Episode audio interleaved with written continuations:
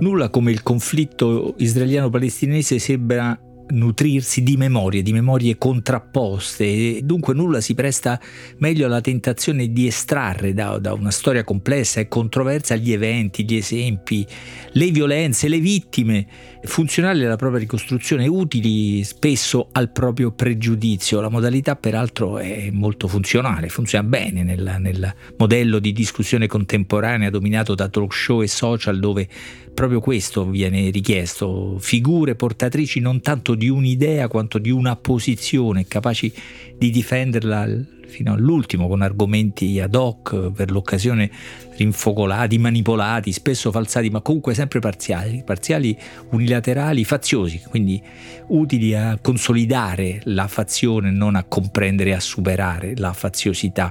Sfuggire questa dinamica è difficile perché gli eventi in corso così drammatici sembrano chiedere questo, schierarci, schierarci come si dice orrendamente senza se e senza ma è difficile ma non è impossibile. Si ci può informare, ci può leggere una vasta serie di libri, testi, racconti che vengono da provenienze diverse, è un vantaggio della fortuna del nostro mondo, della nostra cultura, del nostro spazio pubblico, almeno fino adesso di poter disporre di tutte queste testimonianze, di avere accesso a posizioni anche molto diverse, sulla base di quello l'ascolto di tutte queste, formarsi una propria opinione, una propria posizione.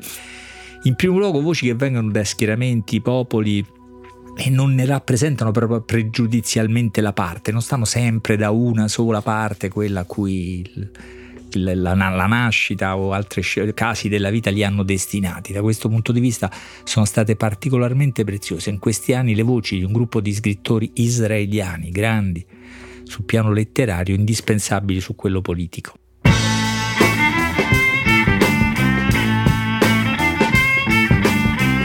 Questo è Timbuktu di Marino Sinibaldi, un podcast del Post che parla con i libri.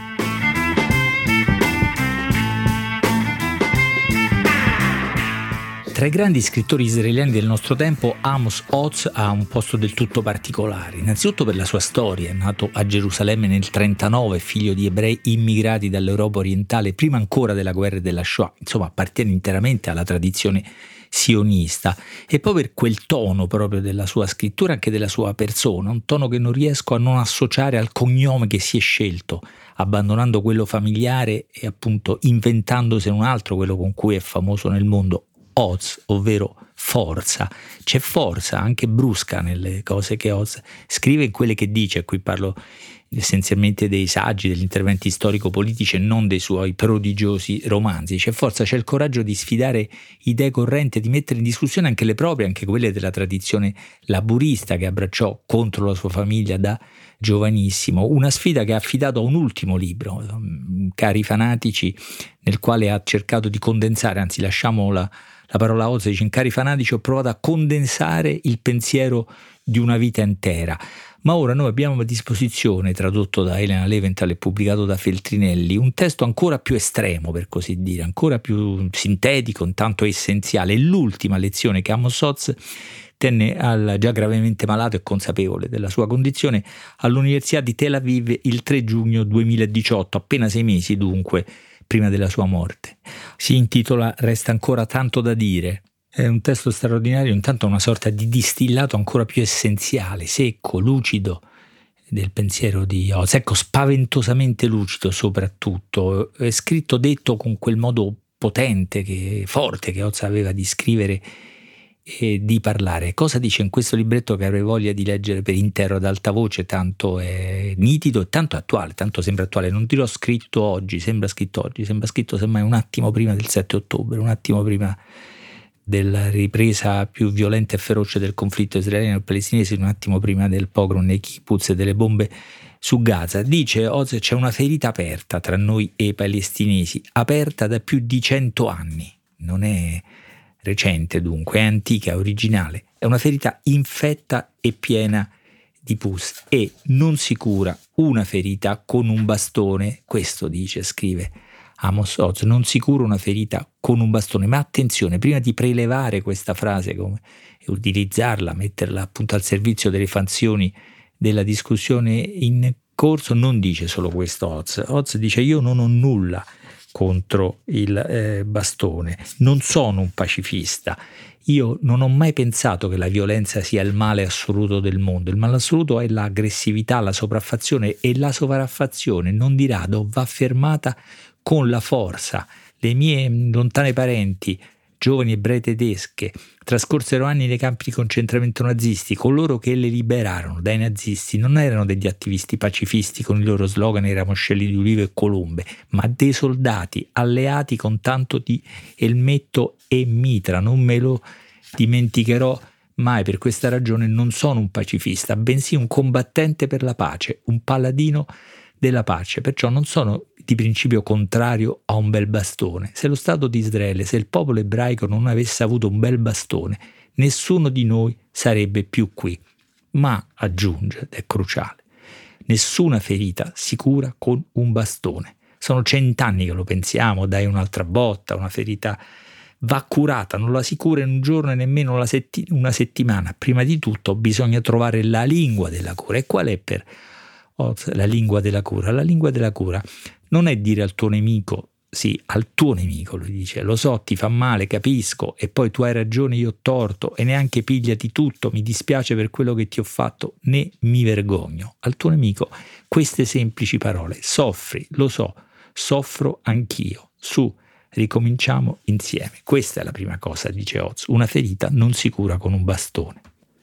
La seconda cosa è che per Oz non c'è soluzione diversa da quella di due stati per due popoli. Lo diceva già nel 1967 dai primi a dirlo all'inizio dell'occupazione e non ha cambiato idea, anzi si è rafforzato in questa idea per una serie di ragioni politiche, geografiche, demografiche sia chiaro, io con gli arabi mi trovo bene, non ho alcun problema a vivere con gli arabi, il mio problema è che non voglio essere una minoranza, non voglio essere una minoranza non solo fra gli arabi, ma non voglio essere una minoranza in assoluto da nessuna parte, non dopo quello che i miei genitori e i genitori dei miei genitori mi hanno raccontato. E qui si capisce che Oz si rivolge soprattutto ai suoi conterranei, che questo è un discorso fatto molto ai cittadini israeliani, parte dalla loro storia e dalle loro paure, la proiezione in un futuro in cui sarebbero minoranza in un grande Stato medio orientale, persino in una grande Israele probabilmente, secondo alcune tendenze demografiche, molto se ne discute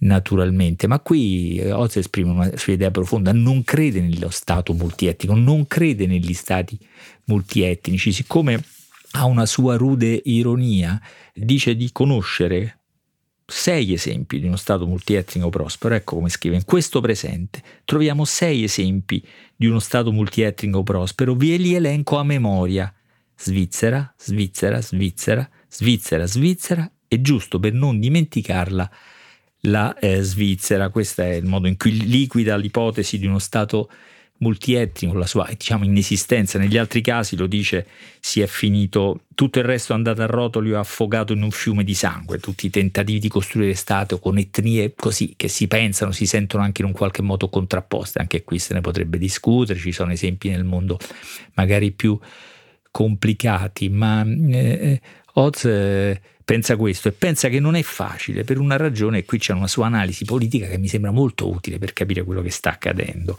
Il problema, dice, è che di guerre qui se ne svolgono ormai da decenni due due guerre. Gli arabi palestinesi ci fanno contemporaneamente, cioè non in successione in alternanza, bensì simultaneamente due guerre, una assolutamente legittima e una sbagliata riprovevole. Quella legittima è la guerra per il diritto del popolo palestinese a essere libero nella propria terra.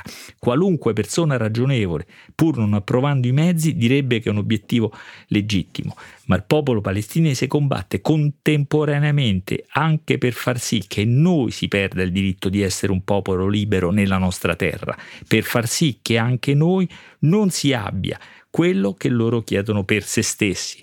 Queste le due guerre che gli arabi combattono contro Israele e il popolo di Israele combatte nello Stato di Israele una guerra assolutamente legittima che è l'essenza del pensiero sionista, essere un popolo libero nella propria terra, ma combatte una guerra ingiusta perché vuole due stanze in più per la propria casa a spese del vicino. Questo è l'intrico di conflitti e di guerre che effettivamente vediamo sotto i nostri occhi e ci disorientano anche dal punto di vista dell'interpretazione, della comprensione prima ancora dello schieramento e della nostra posizione. noi, noi ebrei, siamo qui perché non c'era altro luogo dove andare, dice Amos Oz. I miei avi, come anche i loro avi, da due millenni la sera di Pasqua dicevano l'anno prossimo a Gerusalemme. È vero, ma se non li avessero perseguitati, se non li avessero vessati, umiliati e massacrati, loro avrebbero continuato a dirlo per altri duemila anni, eppure non venivano qui. Se siamo qui, dice, lo racconta, lo spiega a partire da una storia che racconta magnificamente un grande narratore, quella del nonno Alexander. Il nonno Alexander viveva a Vilnius, in Lituania. Era un sionista, ma non pensava di andare nella grande Israele o in Palestina, come la chiamavano, perché non era abbastanza europea per lui. E dunque, quando l'antisemitismo si fece in Lituania violento, ricordiamo che in Lituania c'erano circa 220.000 ebrei, si calcola che circa 200.000 furono uccisi dai nazisti in poche settimane, in pochi mesi. Quando divenne violento, eh, chiese mh, l'asilo, chiese di andare negli Stati Uniti d'America. La sua richiesta fu accantonata perché gli dissero ci volevano 17 anni, c'era una lista d'attesa di 17 anni e allora chiese di essere accolto in Francia, chiese di essere accolto persino in Germania, era così fuori di testa, dice Oz, da chiedere la cittadinanza tedesca non più di due o tre mesi prima che Hitler prendesse il potere.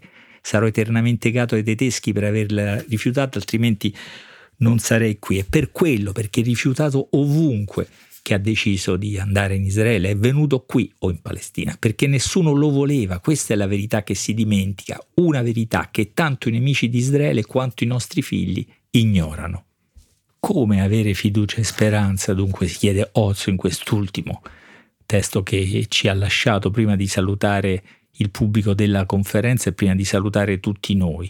Eh, c'è una ragione eh, un sentimento che ci consegna. La ragione è quella che non ci sono alternative a quella soluzione. Due popoli, due stati. Si tratta di dire alla gente quello che nel profondo dell'animo sa già. Sarà difficile, complicato, doloroso, questi tre aggettivi usa, difficile, complicato e doloroso, ma facciamolo una volta per tutte. La seconda cosa invece ha a che fare con, mi sembra, la lingua del grande scrittore. L'uomo, dice, ha un finale aperto. L'essere umano è una creatura imprevedibile. Le persone possono sorprendere non solo gli altri, anche se stessi. E dunque c'è da un lato una lezione di realismo, un'idea politica, due popoli, due stati come unica eh, soluzione, dall'altra affidare non le proprie speranze, ma la propria saggezza a un'idea dell'umanità come qualcosa che si muove, non rimane come appare ora paralizzata nel proprio, nella propria posizione, nella propria trincea, nel proprio pregiudizio. Questo intreccio di realismo e speranza, di, di saggezza e poesia e la grandezza naturalmente dello scrittore è qualcosa che ci consegna particolarmente prezioso adesso. Non c'è più Amos Oz e viviamo uno dei momenti più drammatici di questo conflitto per i livelli di violenza e anche di faziosità.